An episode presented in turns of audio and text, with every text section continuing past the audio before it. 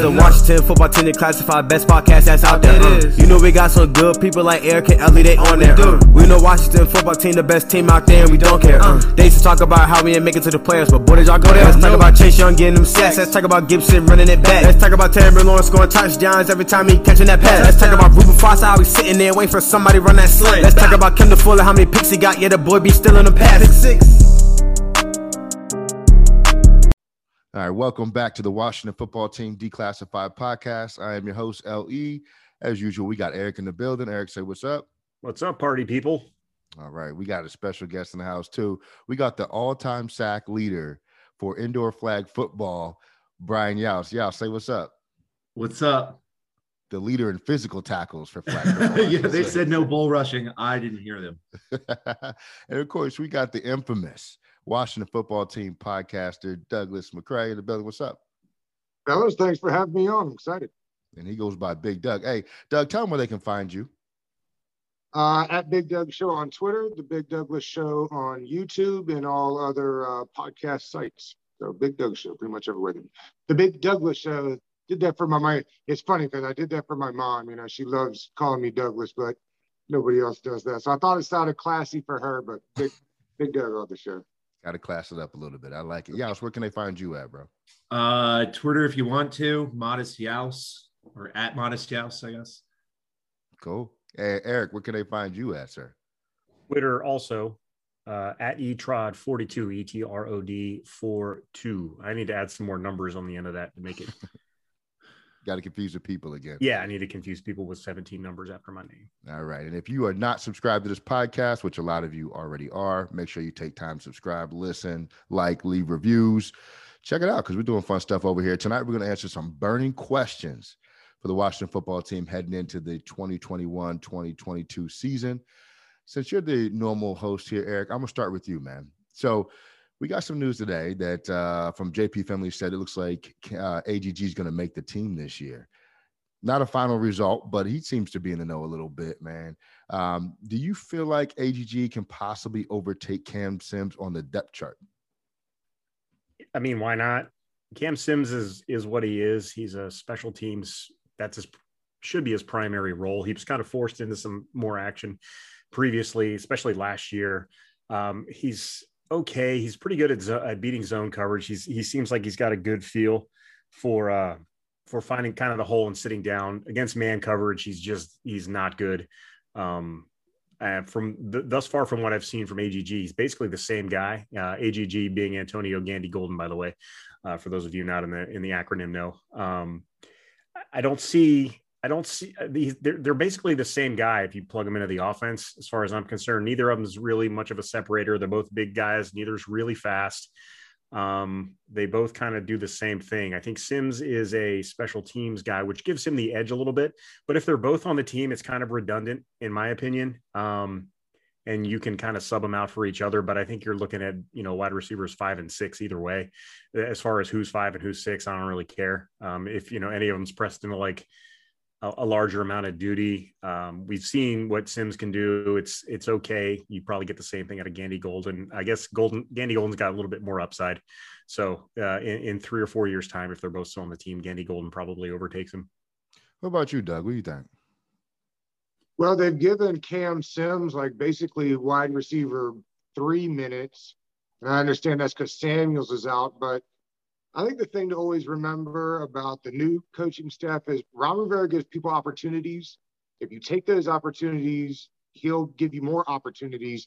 And I really feel like that's all Cam Sims has done. I mean, he's played inside the slot, outside, and really is taken all. And to your point, Eric, I mean, the fact that he plays the teams is huge. So I don't know. I think they're higher on Cam Sims. And again, they're, they're big on rewarding guys for playing well. Yeah, the thing I like to keep in context is Cam Sims. This is like his fourth year, right, with the team, and overall his production's been pretty minimal. I mean, with outside of last year, I know injuries have been a factor in that, but that kind of matters in the grand scheme of things. AGG is a little bit more improving, so he gets a little bit more of a shot. Yeah, so I'm gonna switch it up for you a little bit. Do you even care about the battle between AGG and Cam Sims? Uh, no. Uh, I think that I think for depth, it's nice, and it's always good to have someone on special teams that can contribute both ways. But I told you coming into the season, I'm excited about Samuels, uh, Dyami Brown, and uh, our number one wide receiver. And I don't really care about anything other than that. Uh, I don't. I haven't seen us run four wide receiver sets that often. They seem to like putting the tight end and a lot of loaded backfield.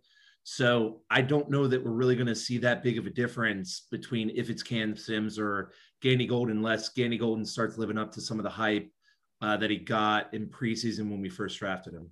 Yeah, and I think you're right, Yaus. If we win, it's going to be because of the running game, you know, not because we're trotting out every wide receiver we have on the bench out there at the same time trying to make plays. But um, speaking of running game, Doug, we saw everybody's all hyped about Patterson this preseason, and rightfully so. I mean, he's done some exciting things on the on the field.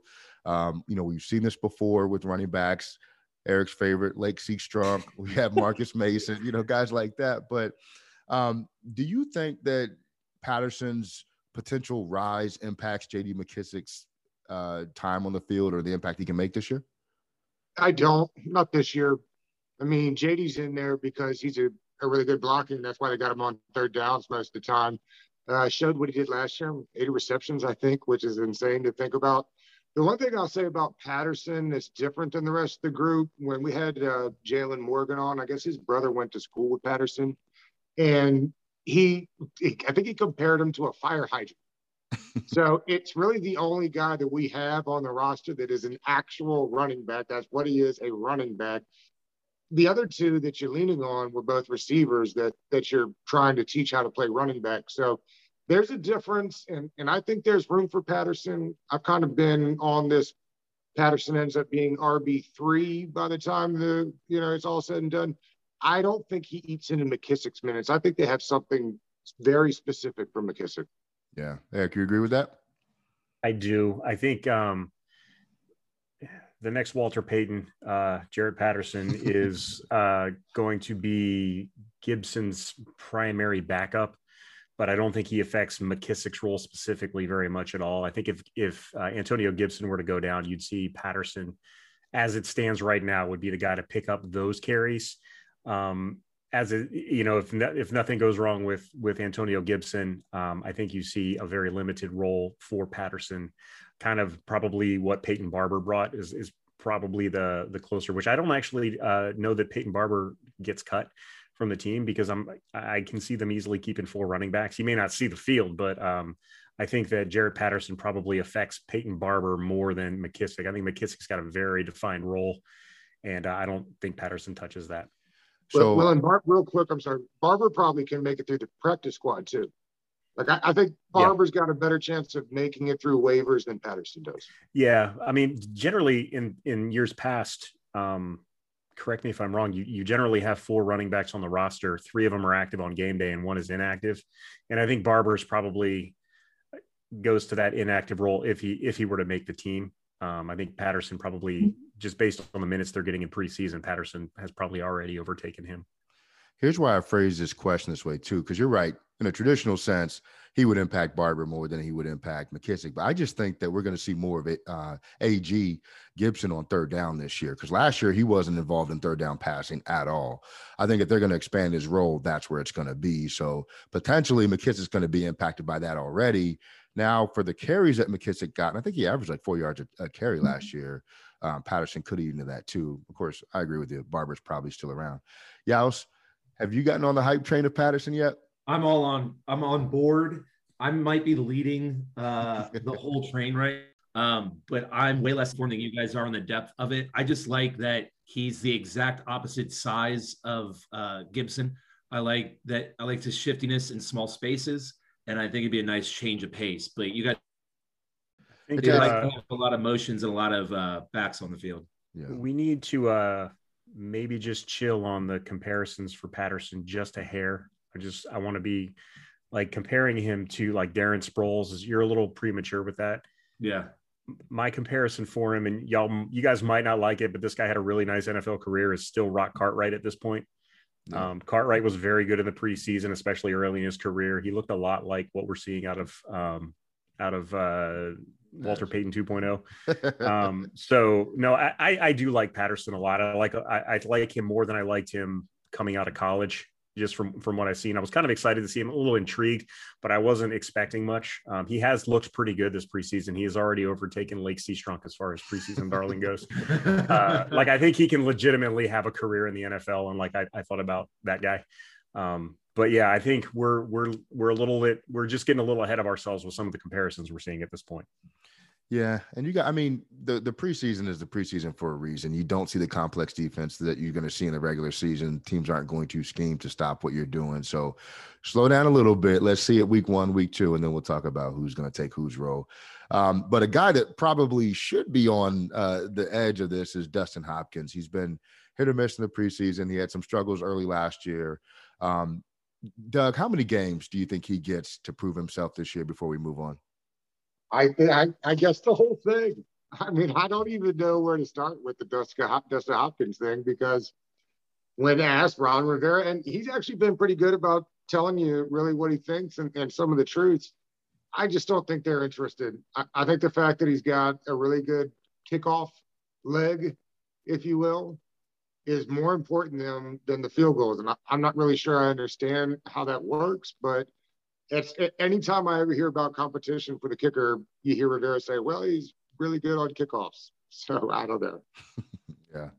Eric, how many games has he got this year? I don't see his job in jeopardy. I think if it was, sure. they would have brought somebody in already. Um, the, there's no competition in camp for him. I think they're really just hoping that he works out the kinks with the new long snapper and the timing and all that good stuff. Um, the kicks were better last week. Every the whole process looked a little better last week, so we'll progress. I don't think he's in any any danger at this point, though. I, I can't say I'm 100 percent on board with that philosophy, but from the outside looking in, it doesn't look like he's in any sort of danger at all. Eric, it was interesting to hear them talk about the fact that they had so many reps with Sundberg. I mean, thousands and thousands of reps, and they just don't have it with the cheese man.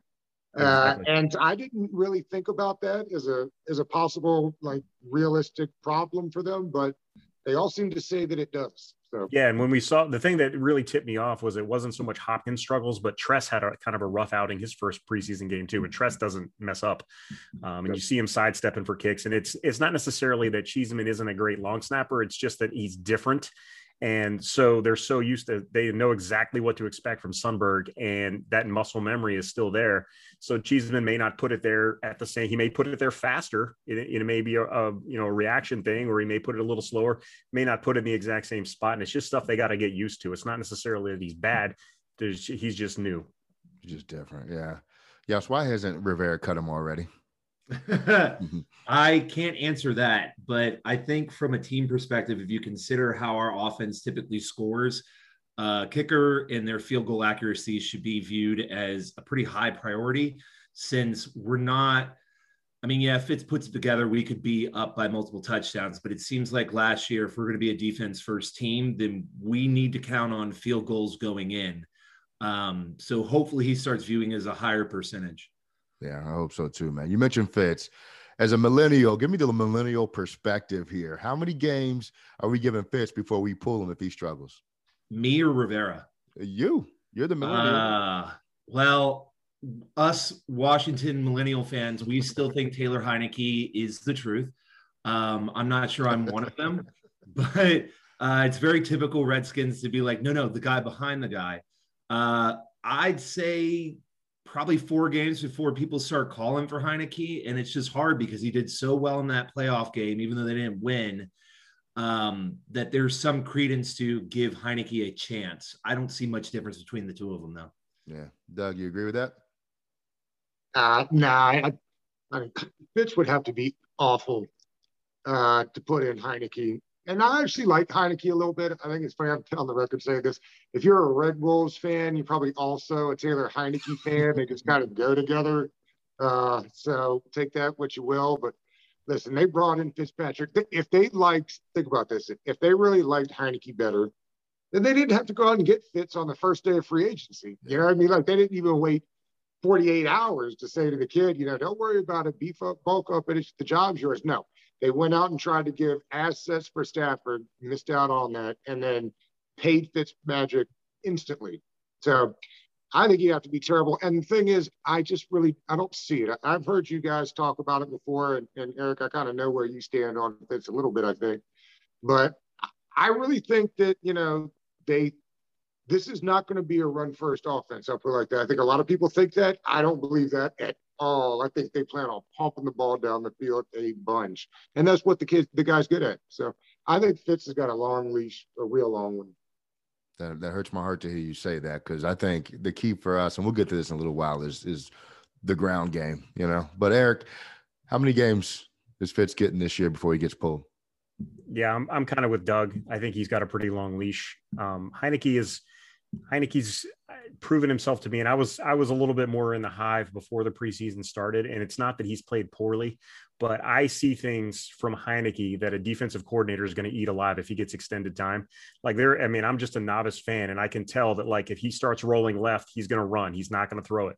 If he throw if he rolls right, he's probably going to throw it. Um, and if I see that as somebody who you know was a pretty pretty awesome high school football player um, somebody who actually knows more about football than I do is going to figure it out really quickly.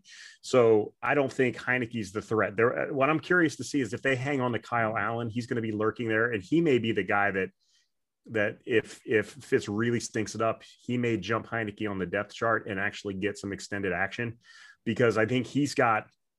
I don't think very highly of him either, honestly, as a quarterback, but I think he's got more staying power than he's got a little bit more to his game than what Taylor Heinicke has. Uh, Taylor Heinicke is very like run around, throw it, and I think he's a perfect. He could be a perfect backup quarterback because he can just wreck a game plan if he has to come in. But if you need somebody to prep for the week and start, I think you may go Kyle Allen on that. But I agree with Doug. I think Fitz is really going to have to stink. However, Fitz has a history of really stinking. So we'll see. He's going to have a couple. Of, I mean, I just put it down. He's going to have a couple of dog games this year, and I think they're going to have to roll through it. But uh, I think he's still got a pretty long leash, and it will be interesting to see what he does with a legit running game because he's really never had that in his career. Yeah, I don't want to hear those excuses, Eric. But I think um, I think we're gonna we are certainly gonna find out how long his leash is because you're right. I mean, he historically struggles. I expect him to struggle at times this year we'll see what Rivera's patience is in this situation.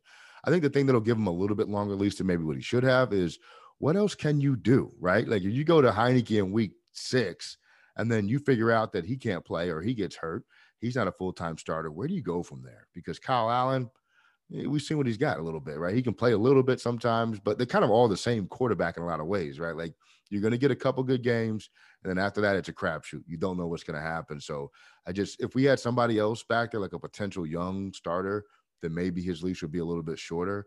But because there's just a bunch of fits and and fits minors out there, I don't I don't know what the point would be of pulling the guy just to get similar results from somebody else. So, I'll, but I'll, to put a number on it, I'll give him seven weeks. If he's really struggling through seven weeks, I think they have to do something different because they'll ultimately end up wasting an entire season of the defense being where it's at. So, but is that seven weeks of consistently struggling? Because he's not going to consistently struggle for seven weeks. He's going to be really up and down. If he has three bad games in those seven weeks, I think they look at doing something different. That's my opinion. Just because they have, they have to be two and four there to yank him, or three and four there to yank him. I mean, that's you know what I mean. Like that's kind of the thing where you'd be mediocre. Well, yeah, see, it's going to depend on what the rest of the division looks like too. It's going to be similar yes. to last year. If the rest of the division's three and four, which it probably will be, you may stick with them a little longer. Well, well and with 17 games, do the division games matter as much? Yeah, I think five so. in a row at the end of the year definitely yeah. does. Right. Well, just because you need wins at the end of the year, but yeah, I, I, guess I'm just saying like it's not like it used to be when you had five teams in the division and winning the division got you a whole lot of games. For sure, you got more out of conference games now, right? Because of the 17th. You do. Here's a, but the thing to answer your question, man, I think you know with with Fitz and how other teams are doing. I agree. Like it depends on what the Cowboys, the Giants, Eagles are doing, whether or not he gets pulled. But I think you know when we get into this season, last year we had Alex Smith, and people and myself included tend to downplay him taking care of the football and how much that mattered for the defense to not put them in bad situations, right? I, we don't have that this year. We have quarterbacks that will put our defense in bad situations in an attempt to make plays down the field. So it's going to be different. I don't think the record matters. As a matter of fact, if we're better, I think that might lead to a shorter lease. I know that sounds kind of contradictory, but if, think about this: if we're if we manage to stay, let's say four and three, despite mediocre quarterback play, but our defense is killing it, right? At that point, that tells you that the offense is really holding us back from being, you know, five and two, six and one at that point. So then do you see if you have a spark coming off the bench? Again, I would feel more confident about that opinion if we had something more, you know, uh, something more to look forward to coming off the bench. But I think you just described exactly what the Dolphins did to Fitzpatrick last year. They benched him at four and three. And uh, yeah, uh, yeah, so they completely crapped away their season by doing that. So uh, we'll see. If we don't have Tua, I mean, like like you said, Lawrence, we got no, Taylor. There's no. I was gonna say there's no bright light behind Fitzpatrick yeah. that we want to try out to see if maybe they'd be the future next year. Yeah, for sure. All right, Doug, give me your biggest, your single biggest key to winning this year for this team. Oh, I mean, I guess I mean the easy answer is Fitzpatrick, right? But I really kind of think it's Scott Turner. I mean, we need to see him be the guy that they say he is. And frankly, that the national guys tell us that they believe he is, that he's a, a good play caller and that we're going to see. You know, you were talking about the, the turnovers. And I remember when Alex, you know, Smith was there in Kansas City, they made that move because Mahomes is not afraid to throw an interception because he knows he can come back on the next play and throw a touchdown. Now, I'm not saying Fitzpatrick is Mahomes, and I'm not saying that Scott Turner is Andy Reid, but I really do think being aggressive on offense. Imagine that defense starting with a 10 point lead. You know, I mean, how many times did we have that last year? So I really think this is a huge year for Scott Turner in the offensive play caller. I agree. Yeah, yeah. what's your biggest key? Um, I, I, mean, it's obvious. I'd say defense, although I, maintaining the consistency that they showed last year, as we've talked about, through this episode, you know, there's so much, there's so many questions on the offensive side. It's pretty assumed that the defense is going to stay consistent, but weird things can happen. So I would say defense staying consistent. All right, Eric, what you got? Yeah, I think scoring points, regardless of who is, regardless of who is at quarterback, um, scoring points is going to be important because you're not going to face seven backup quarterbacks again this year. That's who we got our wins against, or you know, five backup quarterbacks and two guys that were stinking up the joint. You're not going to get that this year. You got to put points on the board because you can't rely on the defense to hold a team to 17 points. And if you're in, if you're scoring more points, you're probably going to end up giving up more points because you're you're hitting on big plays. The defense is on the field a little bit more.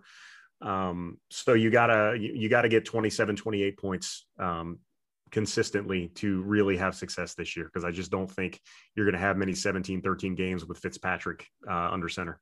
Yeah. Or and, Heinicke. And Eric, you and I kind of went through this before, but you know, our defense was giving up 30 points a game when we played decent quarterbacks last year. We really made a lot of our hay on defense when we played Ben DiNucci yep. guys like that. So to me, my biggest takeaway is this defense has to prove that it is what it is. So similar to yours, Joust, we you know we we fed off of really weak opponents last year. We probably won't get that opportunity. Dak's not going to miss both games this year. Um, so we have to prove that we can run with the big dogs on defense. And if we can do that, I think we can survive on offense because Eric, I'm with you. I, I don't feel like it's an automatic guarantee that we're going to score 28 points just because we have Fitz and we added Samuel. I think, you know, this offense might be somewhere near 22, 23 points a game. Is that enough? It will be if our defense comes to play against the good teams as well this year. So, um, Doug, you mentioned Scott Turner.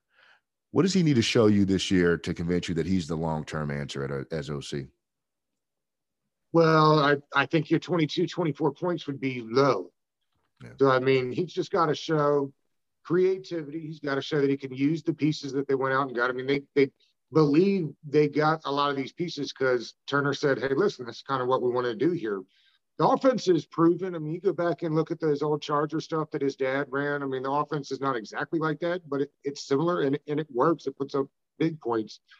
And and you're in a league. Last year, they scored 41 points against that bad Dallas team you were talking about.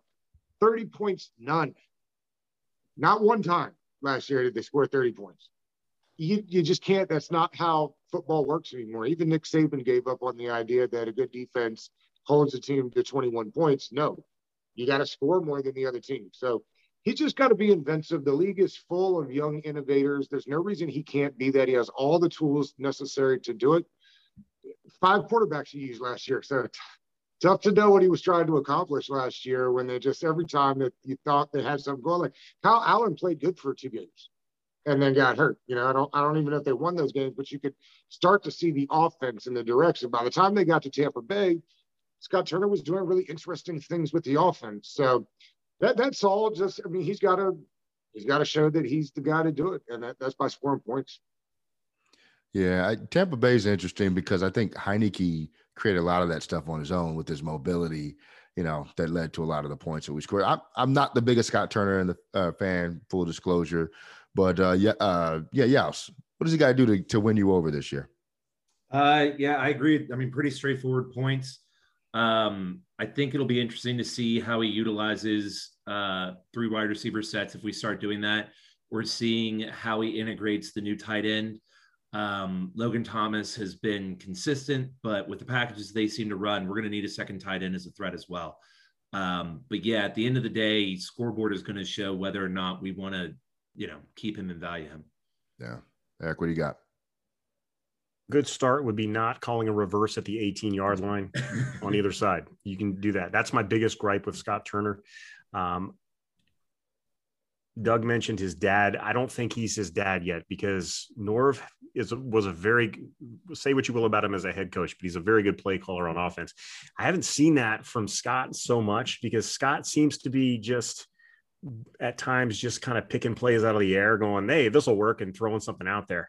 Where you know Norv, you would see kind of you know he would use the run, he would he would pass first and use the pass to set up the run. He had you know plays that looked very similar to each other but weren't. He would do a lot of fun things um, as far as like. Uh, just completely lost my train of thought. Sorry. Um, he you know he would set up he would set you could see him setting things up and you could see the results of things that worked earlier or didn't quite work earlier but you could see it and it would work later because of what he did earlier. And i don't I haven't seen that with scott turner as much at this point. He seems to still be kind of just calling plays and not running an offense, I guess is the best way to put it. And I could be reading a little bit too much into that, but you know, he just some of his he he did some he had some real head scratchers last year, some of the stuff he was doing, and he would just kind of go away from things that weren't that were working and he would just try things at random and that he's got to stop that or if he does that it's got to work. That's the main thing. So I just would like to see more consistency out of him, see kind of see where he's going and what he's doing. Yeah, and hopefully that can all be chalked up to just maturation as an offensive coordinator. I mean, he's still he's still a painter right now. We want to see him become an artist. Um, for me, he just has to show me that he believes in running the football. That's all I need to see. There were times last year, especially through the first four weeks, where you know we'd have third and short and he's throwing the ball. You know, especially like Haskins was starting. There were just some really curious times where we had opportunities to run the ball and he just wanted to throw the ball. And I don't know if that was just to test Haskins to see if he could do it, but in this league and in this division, you win by running the football to me still. You know, the, the the Buccaneers did it, you know, all the way through the season last year, and it's it's still something that I think we should prioritize as an offense. I know as an offensive coordinator, it's cute to throw the ball, it's cute to get cute on third and short because you could potentially go for it on fourth down. I just want to see a commitment to the run. If he shows me that he still believes in the run, then he's got my vote as offensive coordinator. Um, Doug, is there anything that you absolutely need to see happen from this team this year? Oh, um, I think we're just looking for consistency. You know, I, I just like to be able to build on what they did last year. As long as they're not going backwards. Uh, to your point, they faced a lot of bad quarterbacks last year. They're not going to do that this year. It is a murder's row of quarterbacks through the season. So as long as everybody is consistent and, and showing progress, I really think that's kind of what you're looking for. It's what I've noticed so far in the preseason. The games have been clean from a penalty standpoint. I don't, I don't think the offensive line has got a penalty yet. So I think as long as what he's it, get reminded all the time, this is year two of a rebuild. It just didn't feel like that because of the quote unquote success last year. But you know, it really was still a seven and a seven win team. So I don't, it's just consistency and looking like they're heading in the right direction is what I need to see. All right. I like it. Yeah. So what about you? Um, I agree with the consistency. I think that we're going to face uh, some difficulties coming up in the next few, well, what, three or four years um, when Chase Young re-signing starts popping up on the radar. Um, so we, I think we either succeed or we we fail hard so that we can line a cornerback up. I know that's dramatic, But considering that we don't really seem to have any future on our team right now, um, I'd like to get someone in there that we can go grow quickly with, convince Chase Young that it's worth staying with us. Um, so boomer bust, I guess. All right. And Eric, what's something you need to see happen this year? I want to playoff, uh, make the playoffs again. Uh, the last, uh, well, every time, every year since um, Daniel Snyder purchased the team, every time they've made the playoffs, they've completely crapped all over themselves the following year. They've just had horrible follow ups to playoffs. So a real step in the right direction is to see them build on last year's playoff uh, appearance with another playoff appearance. I'd like to see a strong season that ends in the playoffs or Super Bowl, but a, a step in the right direction would be back to back playoff seasons, which is something we have not seen since 1991 and 92. Uh, which you guys probably weren't even born yet. Me and me and Doug remember those, but uh, yeah, you guys, it, it is a thing that actually can happen to this team. I promise you. we were here. We were here, Doug. If we if we go, I don't know, we're, we're consistent, but we fall short of the playoffs. Are you still satisfied at the end of the year?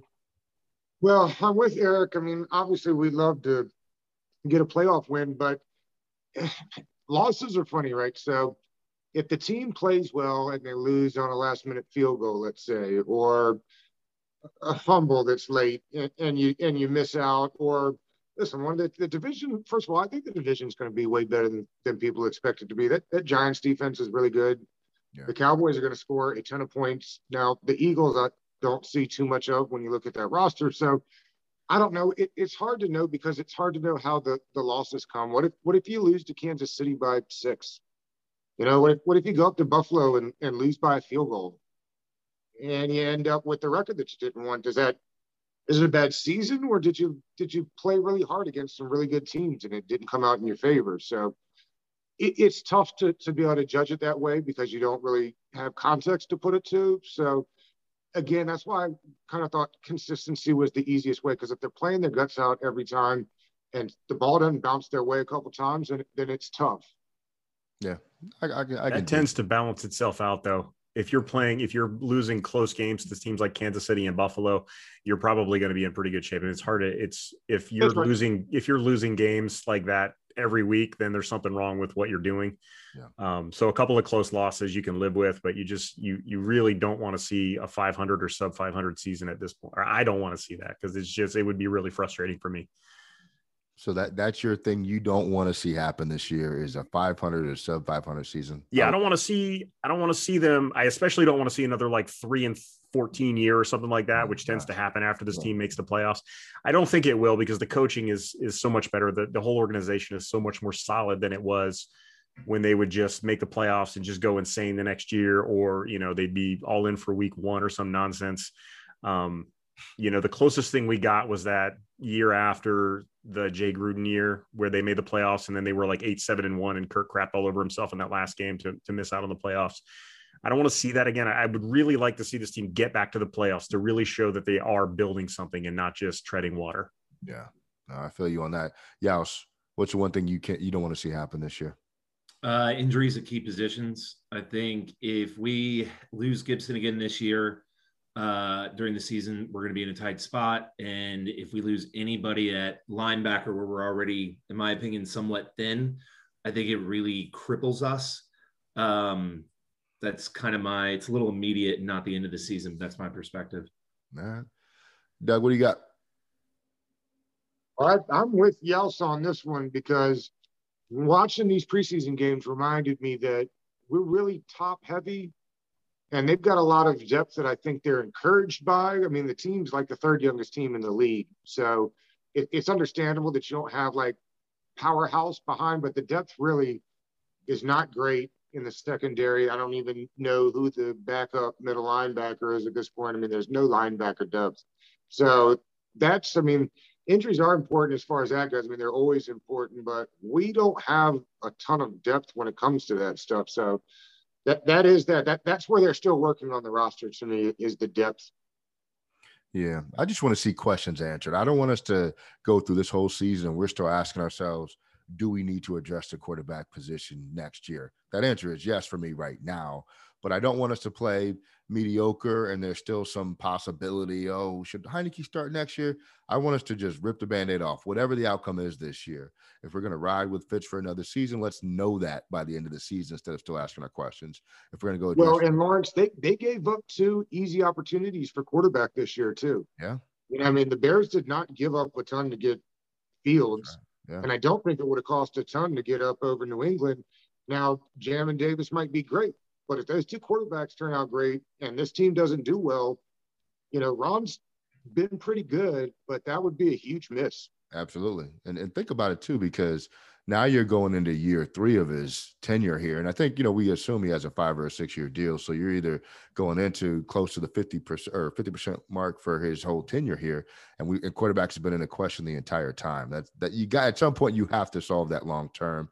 And you're right whatever the outcome of these quarterbacks this year from this draft class are always going to be a part of his legacy here because we did have opportunity to go up and get him. So, um, you know, for their for the quarterback's sake, I hope they do well because I'm not the type of person that roots against players. But for our sake, it'd be better if they were just kind of man, you know, so we have to debate about it all the time. Um, you guys mentioned linebacker. I want to get out here on this question. Doug Khaleke Hudson, we haven't heard a lot about him this year. I think going into the preseason and the offseason, there was some excitement that maybe he's going to step up and be somebody we can count on in some way. Do you think he even makes a team at this point? Well, he definitely makes the team. I know they're really high on him. At least they were. I'm with you. I was super excited about him. I had been told that the team was really excited about him and what they what he offered to the defense, uh, kind of in that will linebacker role. Uh, he's not been great through the first two games, and that's playing against what you know theoretically are backups. Yeah. So I don't think he has shown them nearly what they were hoping to see. Uh, but again, an athletic freak that I think is quasi learning a new position. He more was that Viper nickel role, I think, at Michigan. So it, there may be a little bit of adjustment there if they're asking him to actually play Will in the box more. Uh, but I've been surprised that he hasn't flashed a little bit more because I know they're really high on him. Yeah.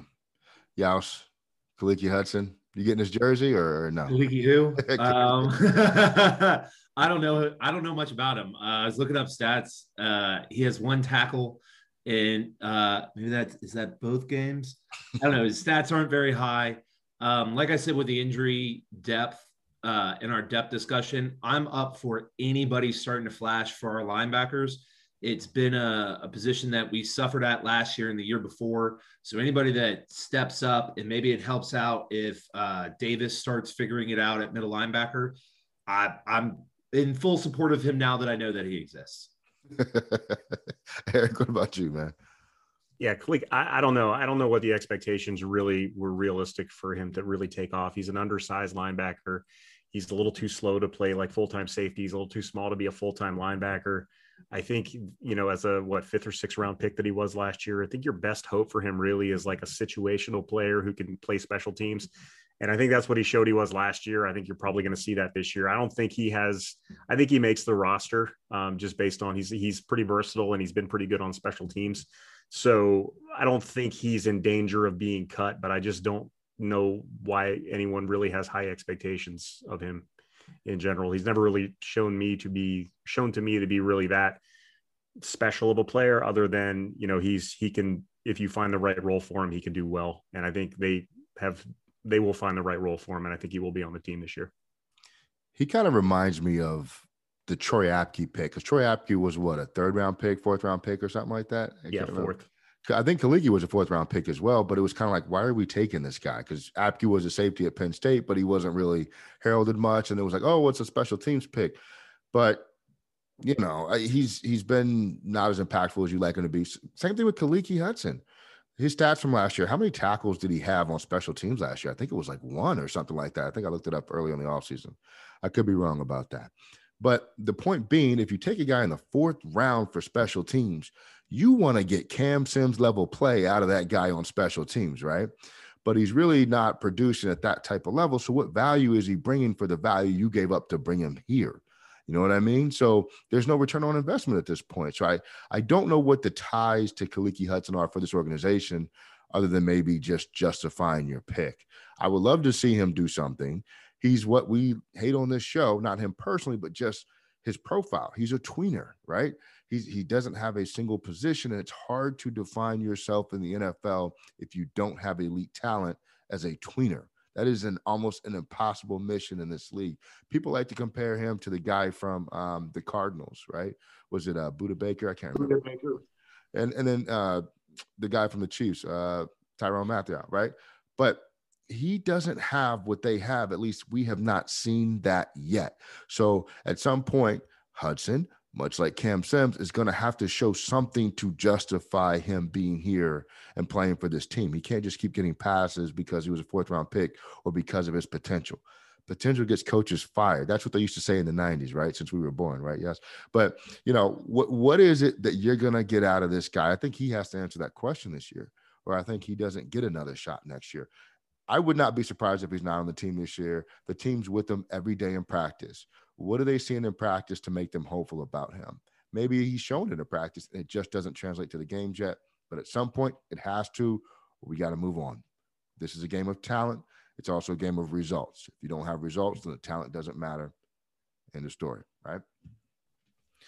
Fellas, thank you for answering the burning questions.